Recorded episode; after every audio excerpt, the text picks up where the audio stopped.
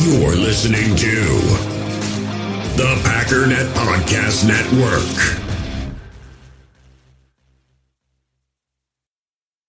You, you feel this this nervousness on the phone there?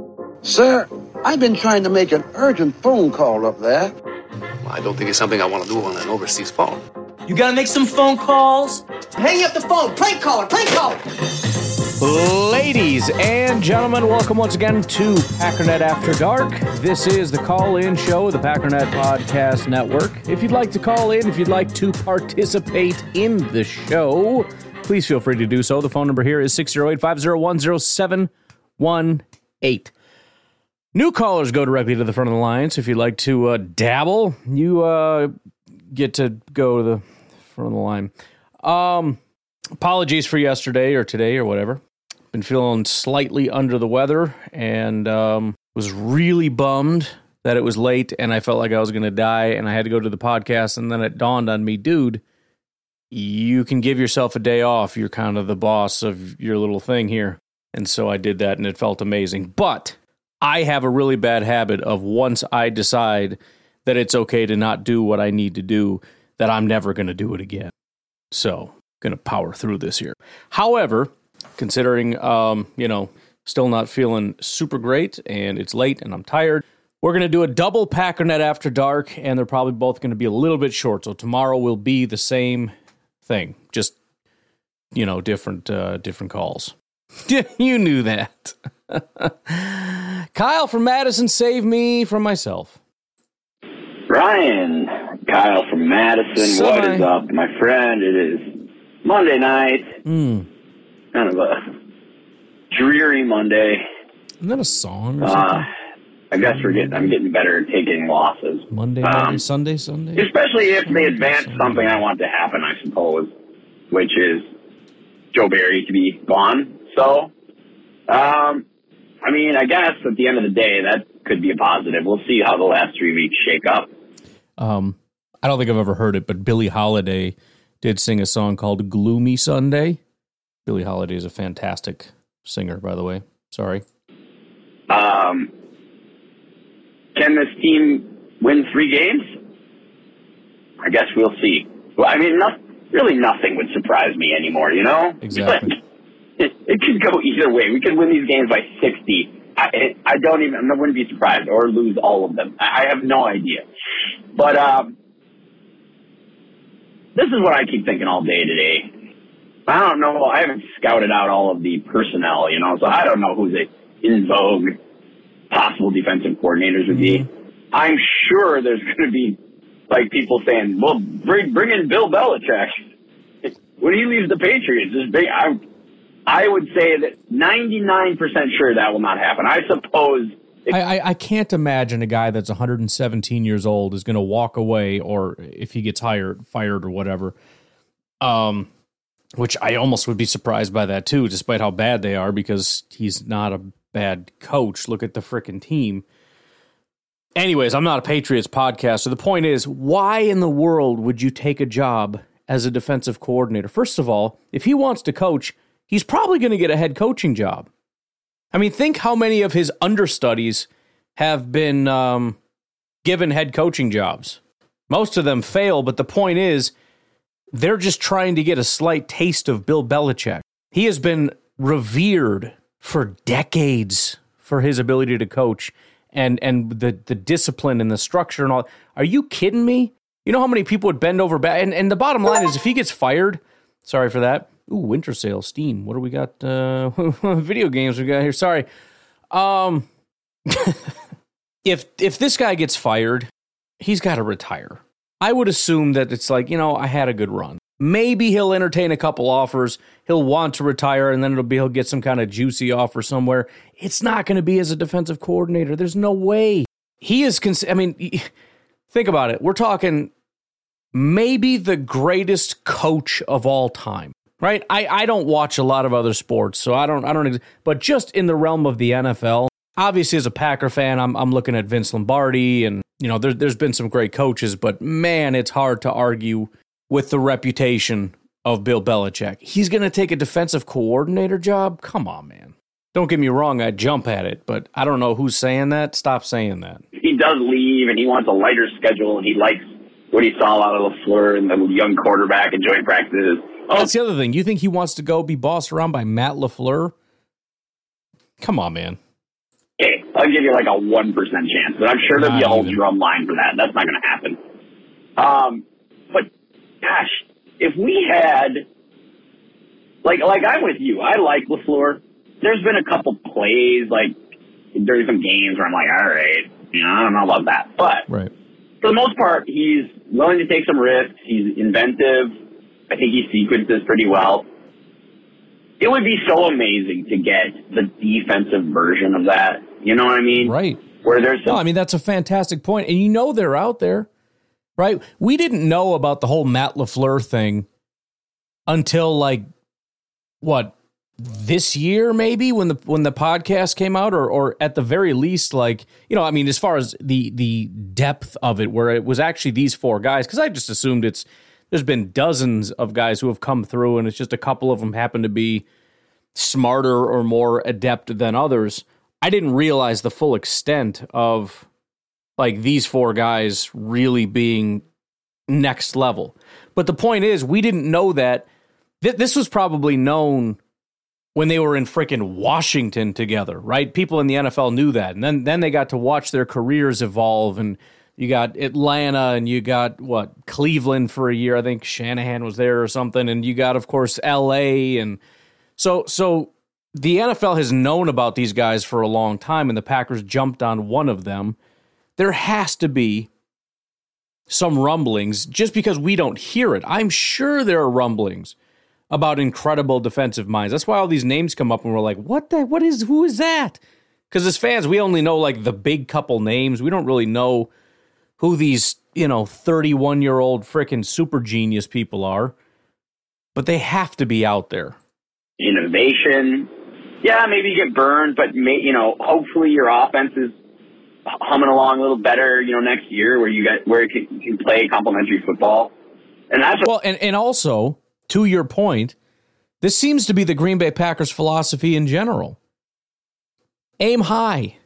You know what I mean? It's it's all about we want to be the most elite possible thing, even if that gives us a slightly higher chance of failure. Don't go with the safe thing. I mean, Joe Barry felt safe, but again, that was a Matt LaFleur hire. That's not Gutekunst and Mark Murphy. I don't think they would have hired Joe Barry because that doesn't fit what the Packers do. We're not we're not drafting people for the sake of being safe. Matt LaFleur wasn't safe. That was high risk, high reward. Right? He's never been I mean he was an offensive coordinator for basically one year because it was only the one year where he actually ran an offense and it was terrible, but he's never he has no head coaching experience. He's mostly been a quarterback coach. He's you know kind of been in the shadow of some guys. You can't really see you know what i mean? Like it's it's high risk but but the reputation is because we know what he what his mind is comprised of and what he's been through and what he's done we know that this guy's ceiling is basically limitless right? Jordan love same thing. This guy has an unbelievably low floor but he has a ceiling that other guys do not have He's one of the very rare people who has those Aaron Rodgers qualities. So we're going to swing at it. That's what we do. I mean, I, I feel like you just convinced me right now that, not that, I mean, I've always felt this way because, again, I, I like Gutekunst in general and the decision making. I like the Packers and the way that they process things. Generally, obviously, they're not perfect. And I, I like the Matt LaFleur hire. I feel like if they're involved, better decisions are going to be made. And I really want them to be heavy handed in the decision.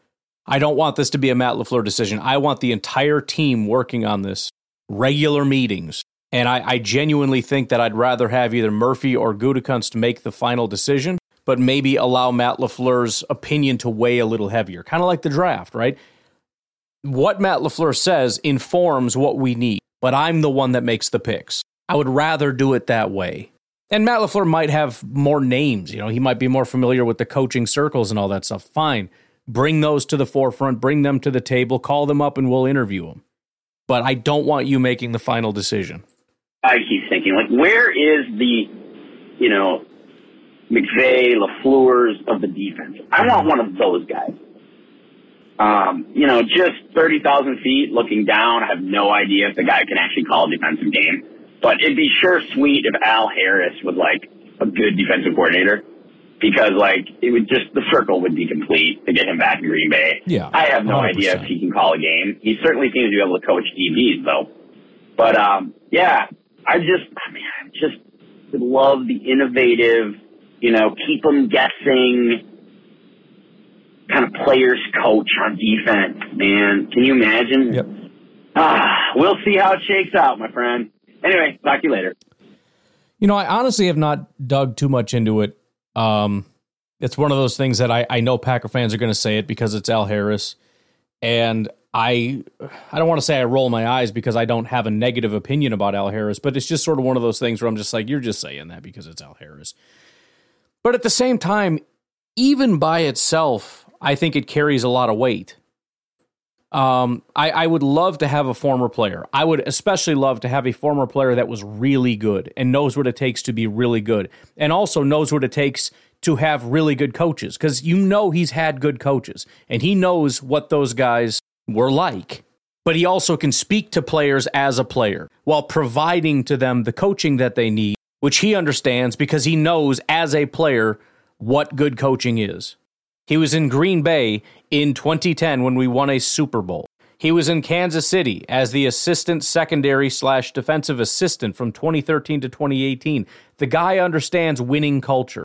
He spent what, eight years in Green Bay? Green Bay's all about winning culture, man. And as you said, eh, you can't deny Dallas's secondary, right? I mean, it's the defense as a whole, but I mean, look at who he's coaching under. Very good defensive mind.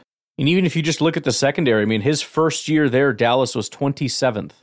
And it just went through the roof after that.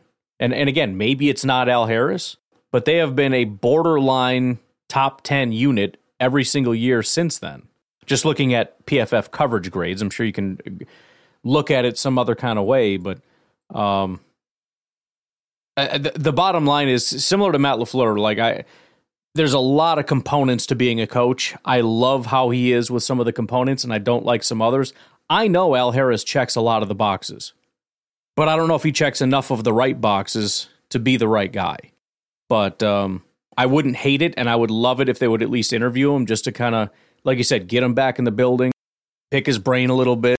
Because y- y- another thing we got to understand is culture is a big problem right now. And I really think a former player coming in there is massive for culture. Not to say that there aren't some defensive coordinators that, that know how to instill a culture, but you want a player led locker room? Al Harris is a player. And I don't care if that's not exactly what that means. I think it has some benefits to it. Now, there's a lot of other former players. I'm not throwing in my hat for Al Harris necessarily. I'd like to look a little bit more into it. Obviously, I can't make a final determination either way because there are so many questions that I just can't answer. But just of the things that I can see off the top of my head, real quick, there's nothing negative. Former player, very good player, played for the the, the Packers as you know during their championship t- 2010 season. Relatively quick riser as a coach. Uh, stayed a long time with the Kansas City Chiefs during their stretch of dominance under Andy Reid. Goes to Dallas, transforms their defense, plays under a really good defensive mind or coaches under, I should say. I think Dan Quinn is one of those guys that maybe can't quite cut it as a head coach, but is a heck of a defensive coordinator type.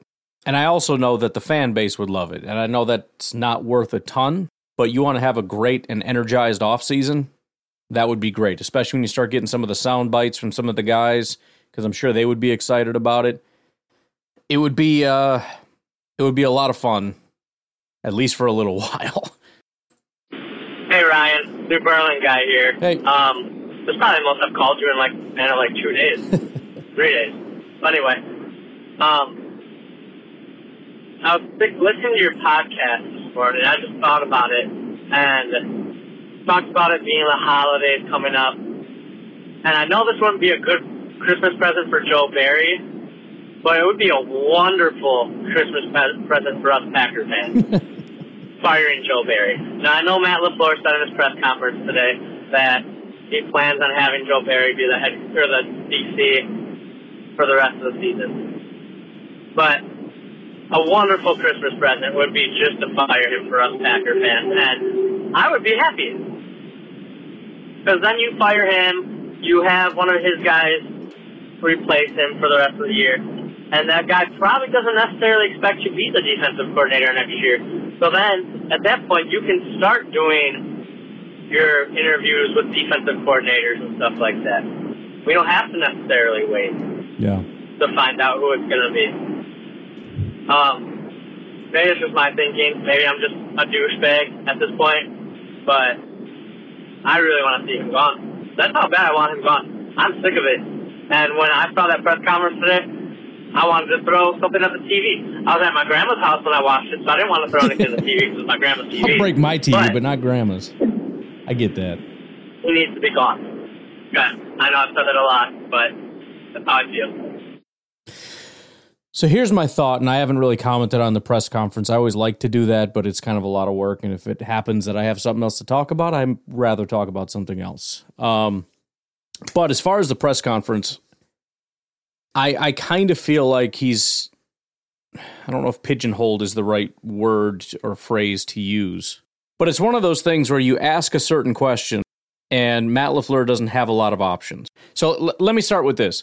If Matt LaFleur genuinely means or meant by what he said, which we'll get to, that under no circumstances will Joe Barry be fired this year, no matter what happens, and then we will reassess after this year, I think that's just bad management. To say that there is nothing that this man can do to be fired is basically admitting that you're refusing to do your job. It's one thing to say he's not the problem, therefore he will not be fired. It's another thing to say, I don't care what happens. I don't care how bad he is. I don't care he's not getting fired. That's not what he said, but that would be terrible. Now, as far as everybody being upset because he basically said he's not going to fire him this year, I, I would say that that's not necessarily what happened. So the question and how it's asked is important, as well as the specific answer, which is part of the problem with the way the questions are asked and um, the way the answers are interpreted. Because I feel like we're we're not really getting good information. We're getting um, good arg- articles that get a lot of clicks, maybe, but not necessarily good information. So I just want to go through some of the actual quotes here. So Rob Demovsky wrote an article for ESPN, and again, the way he wrote it, I think, is just incorrect. He starts off with If ever Green Bay Packers coach Matt LaFleur would shake up his coach, coaching staff before the end of the season, this seemed uh, like the most likely moment given that the team's perennial, uh, perennially inconsistent defense got torched by Tampa Bay Buccaneers quarterback Baker Mayfield. But it wasn't. In fact, LaFleur indicated that oft criticized defensive coordinator Joe Barry would remain as the defensive coordinator and play caller for at least the remainder of the season. So again, Rob Demovsky says that Joe Barry will remain the defensive coordinator for at least the rest of the season, meaning it is not possible for him to be fired the rest of the season, and I don't think that that's what was said. The question, will Joe Barry remain the defensive coordinator through the end of the year? His answer was, that is the plan. Right, well, that is the plan as of today. Will that be the plan as of the end of the Carolina game? Don't know. What does he go on to say? If I thought that was the best solution today, then we'd make that decision.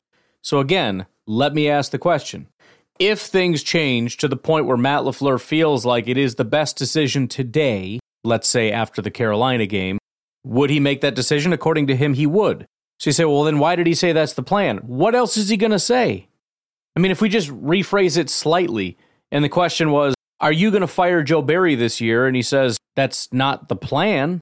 Well, no kidding, that's not the plan. You're not, if that was the plan, you'd fire him now. What do you think the plan is? We're going to keep him this week and next week and then fire him the week after just arbitrarily? The plan is either we're going to fire him now or it's we're going to wait until the end of the season and reassess. That's the current plan, which all that means is we're not going to fire him right now. But too many people are reading too much into it. Of course, that's the plan. What other options are there? I mean, he could have just flat out said, I don't know, but he's not going to say that. Hey, is Joe Barry going to make it to the end of the season? I don't know, bro. Freaking. And I think that's the thing. Like, everybody just wants him to be negative. Just say Joe Barry sucks. Just say it. Say he's a stupid, fat faced loser. Say he stinks like old cheese. Tell me right before you came up to the podium you beat him with your bare hands. You just started punching him in the face because he's stupid and you hate him. He didn't fire him. Maybe he should have. But that's it. And obviously, there are no plans to fire him this year, because if that was the case, they would have done it. So, we don't know that Joe Barry's going to make it to the end of the year. We know that he wasn't fired today. We know that it's probably unlikely that he gets fired this year unless these just complete collapses continue, especially against Carolina. Like I said, if that happens again, there really does need to be something, because if it doesn't happen then, it's never going to happen regardless of the words that he says. I mean, it's just it's evident, I think, to all of us that he's just refusing. So, anyways, we got to take a break. We'll come back and hear from Nico. Hey, US Cellular customers, I've got good news, so don't hit skip forward just yet. I'm talking about their special customer event, Us Days. What's Us Days? It means exclusive offers just for their customers, just to say thanks, like up to $1,200 to upgrade to any new phone. No, I didn't just misread that. That's up to $1,200 off. They must really like you. Us Days at US Cellular, exclusive offers just for you, just to say thanks. Right now, US Cellular customers get up to $1,200 to upgrade to any new phone. Terms apply. What is up, Ryan? This Showing is Nico. It's next day. Not quite as sick as yesterday. Still a little under the weather. Right. But uh, I just gotta let you know.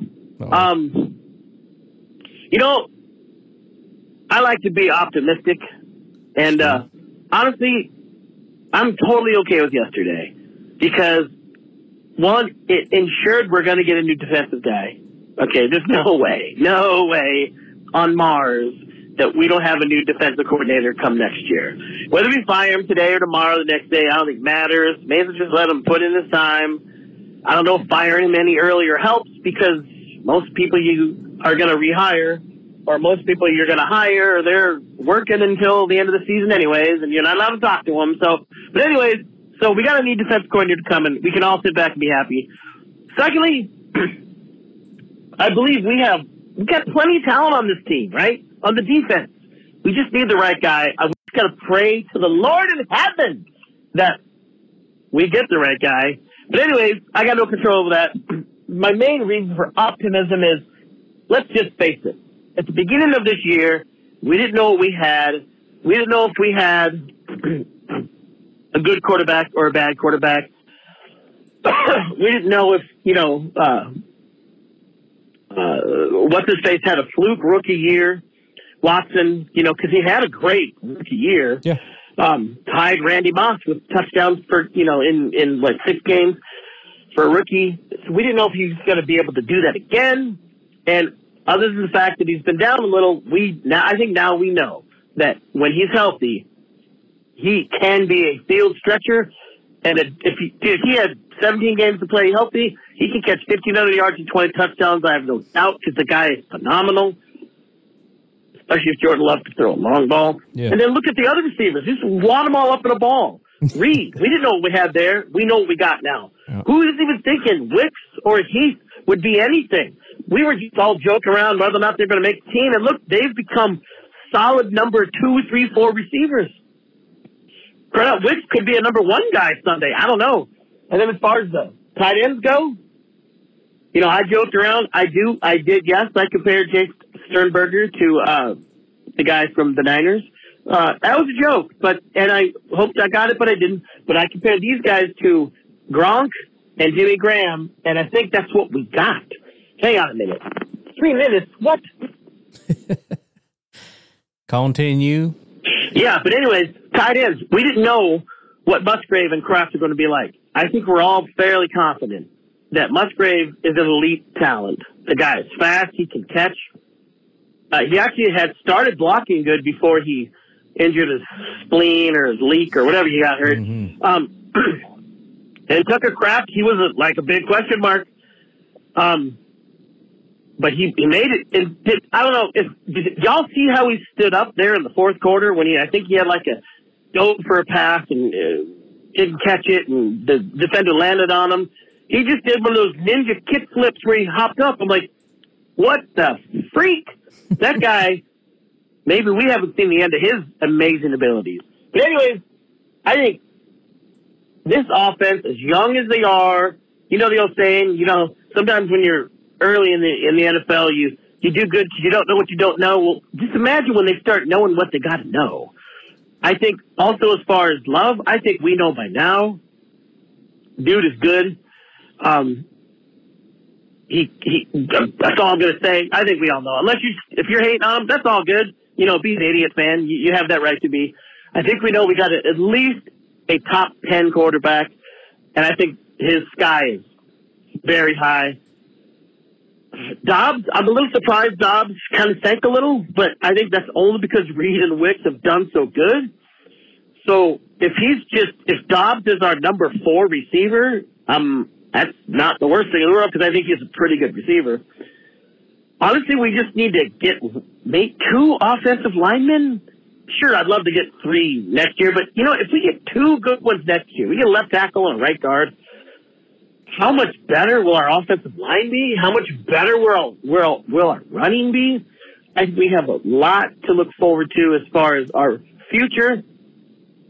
And help me, Jesus, if we get one of those defense coordinators that can make a first year impact, because we all know defensive coordinators can't do that. Lord have mercy, we could be a contender next year and for years to come. And who knows what other new talent is the Gootmeister going to sprinkle in next year as far as offensively? Mm-hmm. You never know. So we got a lot to look forward to. Honestly, our offense could play lights out the next the next the last few games, and our defense make us lose every game. I would be okay with that. Other than the morale thing, um, maybe they should fire him before the season's over, just to let the defensive players know, look, we got your back. Yeah. We're going to help you out. Old Rick Pistachio Nut, he can be our defensive coordinator, you know, interim for a couple weeks. Um, so uh, uh, we got a lot to look forward to, man. And uh, that's all I got to say about that. Go Pack, go. Good old Rich Pistachio.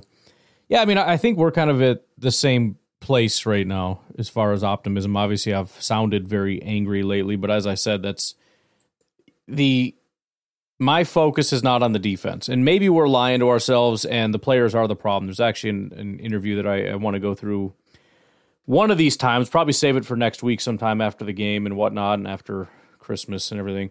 Um, but interestingly enough, I was I, I, basically was being sarcastic. It's like, look, there's there's two options here. Either our defense is is being run by somebody who can't run a defense, or everyone on our defense is a bunch of idiots. Like they're just stupid. They just can't do it. Well, a very prominent voice, uh, not very liked, but I, I think uh, very probably respected by you know people for being honest. Anyways, he flat out was like, "Yeah, they're they're just idiots." like that's officially his stance on the issue. So I, I guess we can explore that a little bit. I, I find that uh, to be a little funny. I don't agree, but it's it's funny and it's entertaining.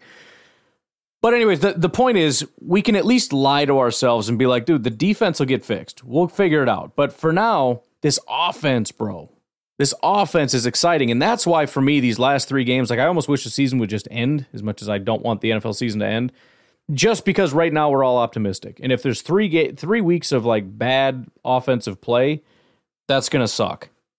So I'm really optimistic about our offense. I really hope that the last three weeks can continue with uh, good offensive play and whatnot. You know, hopefully we can see Christian uh, or uh, Jordan continue to do really great things, and Wicks and Reed and all the boys kind of come together and do some cool stuff. But um, that's it. I mean, that's that's my focus. It's on the offense. It's about building this offense, and if that can happen, I'm optimistic. It's an offensive league, and if we've got a quarterback and we've got a play caller and we got a GM, we're going to be fine. We'll figure this crap out. And whether it's uh, defensive coordinator that's incompetent, whether it is uh, a bunch of players that are just complete halfwits that don't know how to think, whatever. We'll figure it out, man. If Quay's a dummy, then we'll go find someone who's not a dummy. You know, I, I don't know. I don't know what else to say.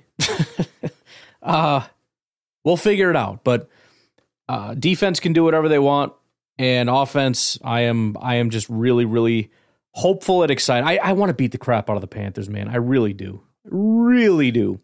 Um, why don't we take our final break? We'll come back and hear a little bit of AA Wrong.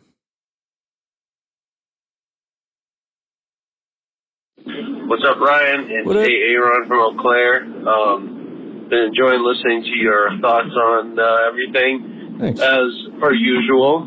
Um, I was watching back some highlights from the game on YouTube, and I put it down to 25% speed so I could kind of slow it down Yeah. and watch what was going on as best I could. And I don't really know what I'm doing when it comes to breaking down Yeah, me either.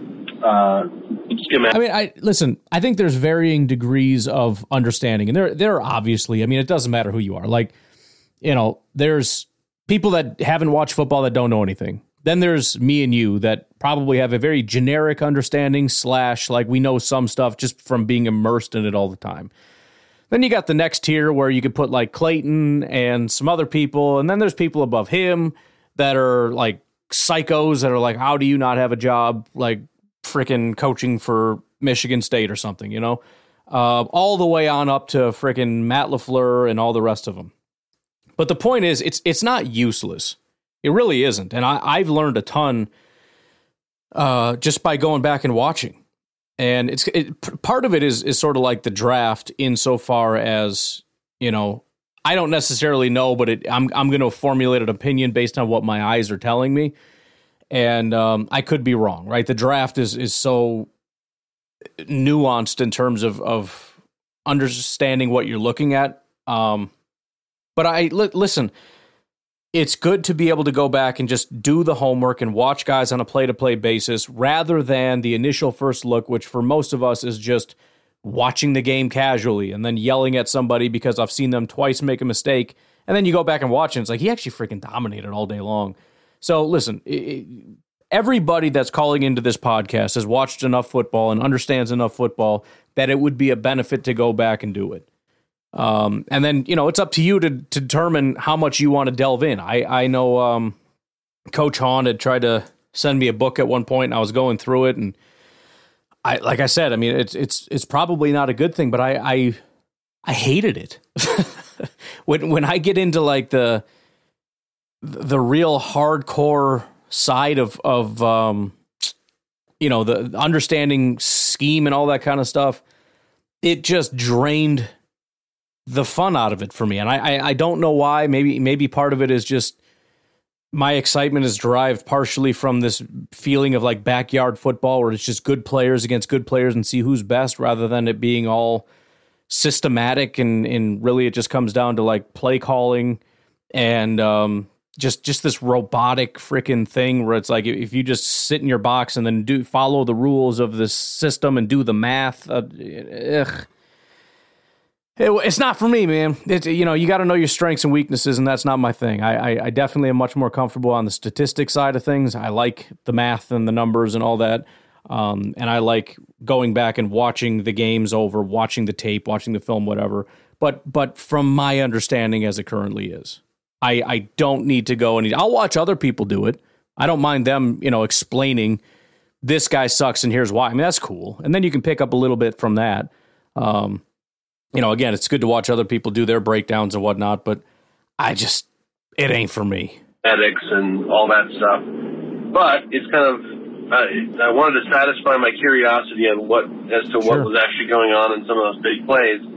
And um, what it seemed like to me was that they were playing in zone the whole game, and that uh, somehow the Bucs receivers were basically just splitting the defenders and just going right to the holes in the zone every time, and nobody in their um, spots were kind of uh, challenging it. And so basically, I'm wondering if that's a sign that, you know, because a lot of times it looked like the defenders were sort of in close enough proximity to actually go and do something. But I'm wondering if that's a sign that it's a communication problem more than anything, because um, if there's three, if there's like a triangle of three Packers defenders around the receiver when he catches the ball, and they're all close enough to make a tackle within, you know, a second, um, but none of them are going up and doing it. Then how does you know how does that happen? I guess um, is it because it, it was kind of surprising to me. It was actually the defenders looked like they were in a better position to make plays than I thought they would be Mm-hmm. upon first watch, but none of them looked confident in making a play. So to me, I wonder if that's just just bad um, coaching in terms of like role assignments and like how to communicate, or I, I don't know. I mean, I'm so far from knowing how any of this works that I couldn't begin to tell you. So if you have any insight to that, would love to hear it.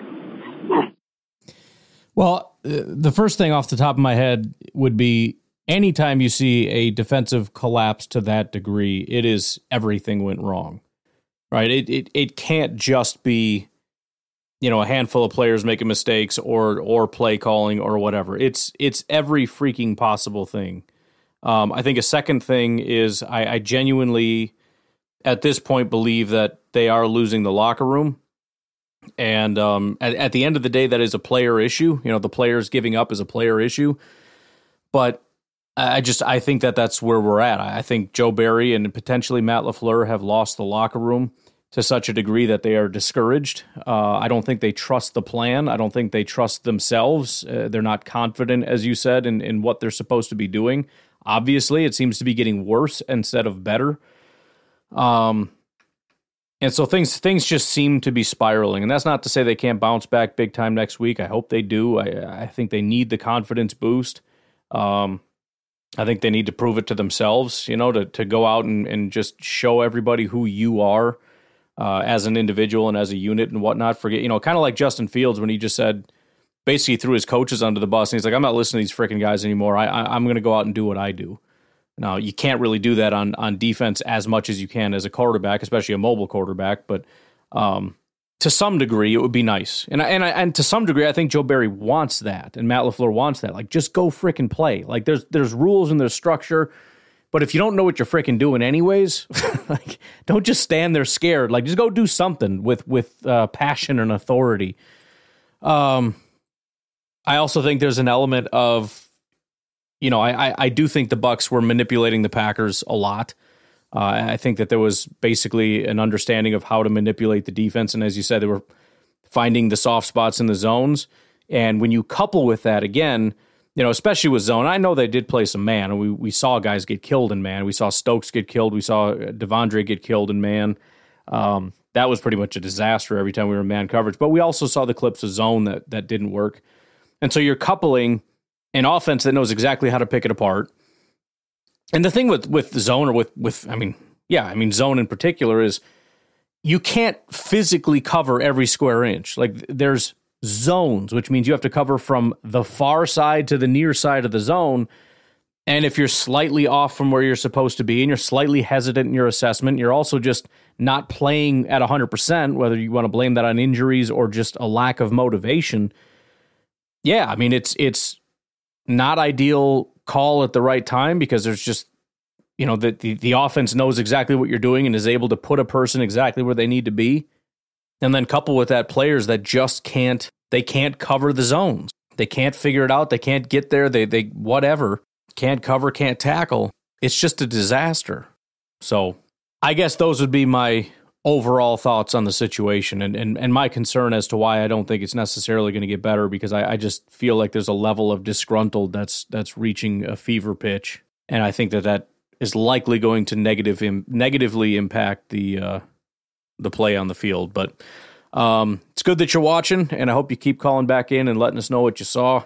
I think we all probably need to spend more time doing that. It's always a good thing e- even if you're just going to skim it you know? Just just go back and confirm what you believe. And I can't tell you how many times I've been disappointed because I'll I'll get on the podcast and I'm like this freaking stupid j- jerk off can't do ugh.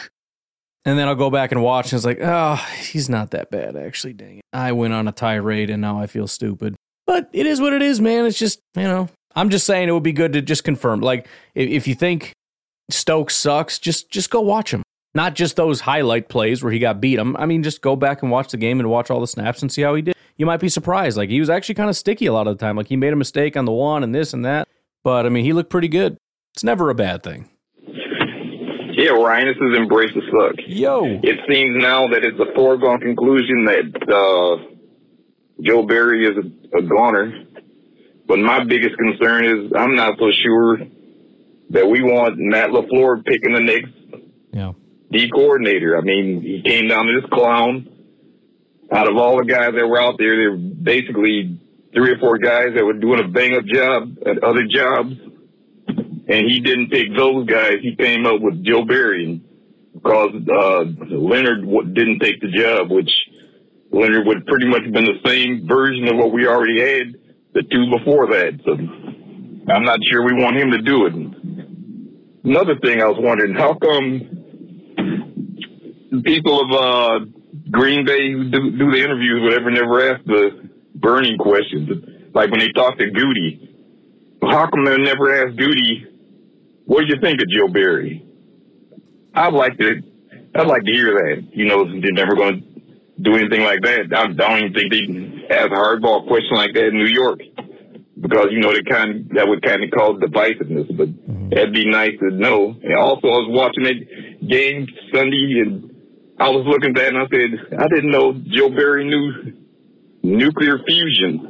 The way he taught his defensive backs to play once the receiver come into a zone, aka receiver as the nuclear proton, all the electrons stay off a certain distance and they can't get any closer. That's the way they were playing defense the whole game. I think Joe Barry quit on the team in in uh, New York, and now the team quit on him. Anyway, talk to you later. Yeah, you're smarter than me. I would have just gone with like the magnet example, you know, like a positive and positive or whatever. Um, yeah, I, as far as the hiring thing, I mean, I, I would have to assume they're going to put some parameters in place. I just, I genuinely don't like the process of, first of all, Matt LaFleur just finding somebody he was comfortable with, but then also just for a lot of it was keeping a lot of the same defensive coaches. I, I, I guess I just don't understand it. I, I don't, I, I, and I don't. I mean, I genuinely don't understand the process and, and, and what works best and, you know, cohesion and all that. Okay, fine. But man, I, I just, in my mind, and I feel like as a fan, and maybe we're all just ignorant idiots, but you're always just trying to find that elite piece. You know what I mean? In in every instance. I mean, if if if we can find an elite safety, go find them. If you can upgrade this, go do it. You know, I mean, I obviously there are considerations as far as cost, whether that's a coach and just general cost or with salary cap, but you, you know what I mean. There's never a reason, all things being equal, to look at it and be like, nah, it's fine. I'd rather not get better. And so if you're a brand new defensive coordinator and you come into Green Bay, I, I, I would be stunned to find out that we have the absolute best of the best at all these positions. Like it's it's amazing. You guys already had the dream team. Exactly the pieces that I wanted are already here. It's unbelievable. I would genuinely want to know. And if you don't know as a defensive coordinator, then then we'll get to work on it. I mean, I'm going to call Al, Harris and be like, "Hey, what, what's it going to take to get you home to be our our passing game coordinator on defense or whatever, you know, or whatever it is?" And and on, down the line, our linebacker coach, I want to find the absolute best person to come coach our linebackers. If it's somebody that's here, cool. But the odds of that seem extremely low. And we do this with players all the time. It's a constant rotation, just trying to find the best of the best of the best. But with coaches, we don't do that. With coaches, it just tends to be a thing where you just kind of stay. And I, I, just, I guess I just don't understand that. As far as Gutekunst's comments on Joe Barry, I mean, first of all, you have to know he's not going to really answer it honestly. I mean, one way or another. But I, I, I guess I could understand from the standpoint of just wanting to see how he answers it. I mean, if you think Joe Barry's a great coach, you say you think he's a great coach. If you don't think he's a great coach, you don't say he's a bad coach, but you don't say he's a great coach. And so you kind of listen for those things, you know? Joe Barry's, you know, you probably start off by saying, you know, that's more of a Matt LaFleur department. And obviously, we've had some issues on defense. Clearly, some of them are coaching failures and some of them are player failures. And I, I know Matt primarily is working through all that, but we know that Joe Barry has worked incredibly hard here and, and has done a great job of you know, trying to to help us put together the best defensive unit we can. And and I mean, this is me answering the question, just trying to make up random crap off the top of my head that doesn't really answer the question, but feels like it's answering the question. And so when I hear people answer questions that way, I'm just thinking to myself, you don't like the guy. and you don't want to say it. Hey, Ryan, it's Craig from hey, Indiana. I was listening to the podcast today, and you were talking about, um, um, I think, DVOA for uh, our offense and how good of a job Matt LaFleur is doing with the team and the young players and all that. Mm-hmm. And I, I totally agree with that. Um, I guess what stuck out for me is um, we could be describing just a really good offensive coordinator versus a head coach. And to me, a head coach is much more than just having a good offense, even though he's yes. obviously an offensive minded coach. Um, but I think a head coach also gets the entire team ready for games. Yep.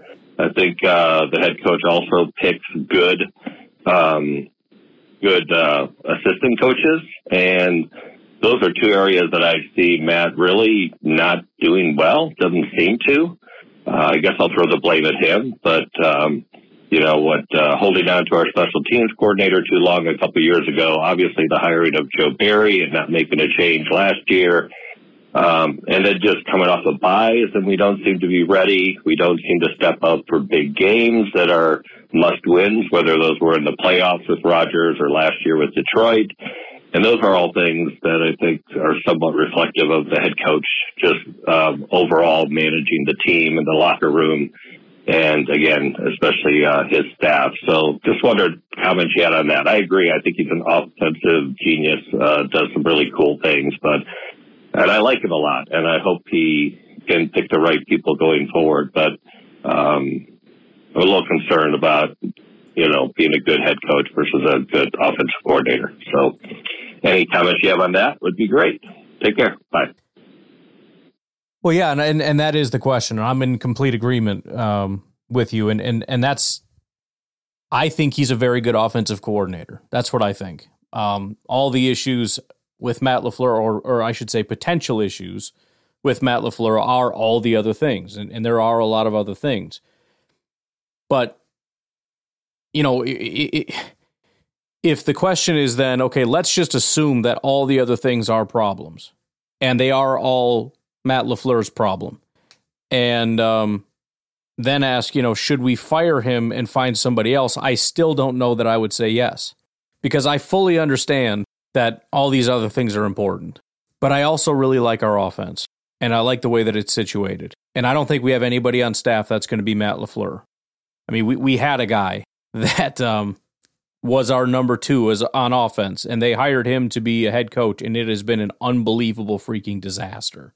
And he can't do it. And to be honest, I don't think he can even be an offensive coordinator either. I mean, as far as an actual play calling offensive coordinator. Now, maybe Stenavich can be a, a, a different kind of guy. I, I just, I am going to let it go. And, and again, I, I just, at the very least, as I've said before, let's just solve it an issue at a time we've got a lot going on right now, and it's hard to isolate variables when there's so many new variables right now. So let's solidify things and really learn about this team. Because at the end of the day, if if we can be a team knocking on the door of the playoff with a nearly top 10 offense in this first discombobulated year in which Jordan Love didn't play well for the first half of the year, Christian Watson's been missing all year, Aaron Jones has been missing all year, the offensive line has been a big shuffle fest, and Matt LaFleur doesn't even know what to do with the offense because you you you build it around what? Around Aaron Jones and then he gets hurt, so you try to build it around Watson and he gets hurt and and then you know you, you try to really get Musgrave involved and and then he gets hurt and now you get Kraft going and, you, and you're trying to make it like a Kraft Wicks offense kind of thing. You know what I mean? It's like and and we're almost top 10 and and and potentially going to the playoffs this year. If we get somebody that can handle the defense, I, I understand there's there's going to be concerns about implosions, but you also have to understand every team in the NFL completely crumbles sometime. So that's never going to go away. Maybe it can be slightly better, but do I want to throw away what we have to maybe make some of the managerial things better? At this time, no. Could that potentially change in the future? Sure. But right now, no. Right now, he is so far from the biggest issue in my mind. It's more or less just a little footnote to put in the back of my mind for a later date. Like, hey, these are potential issues. And if you if you find it where it's like, okay, everything else is is revved up. We got the defense going. We got the players playing better. We got a better defensive coordinator.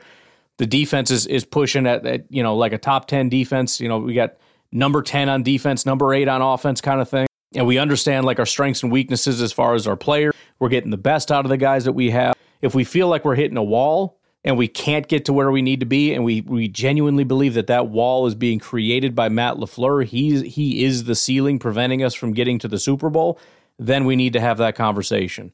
But for right now, I don't know that he's he's a ceiling that isn't going to allow us to get into the next level. I think he is capable of calling a game with good enough players well enough to beat some of the best teams, provided that we have a good defensive coordinator that can call a good defensive game with the right pieces, which we already have. I think that that can happen. Now, you're always subject to imploding, but every team is subject to imploding. It's going to happen this year in the playoffs. Just wait.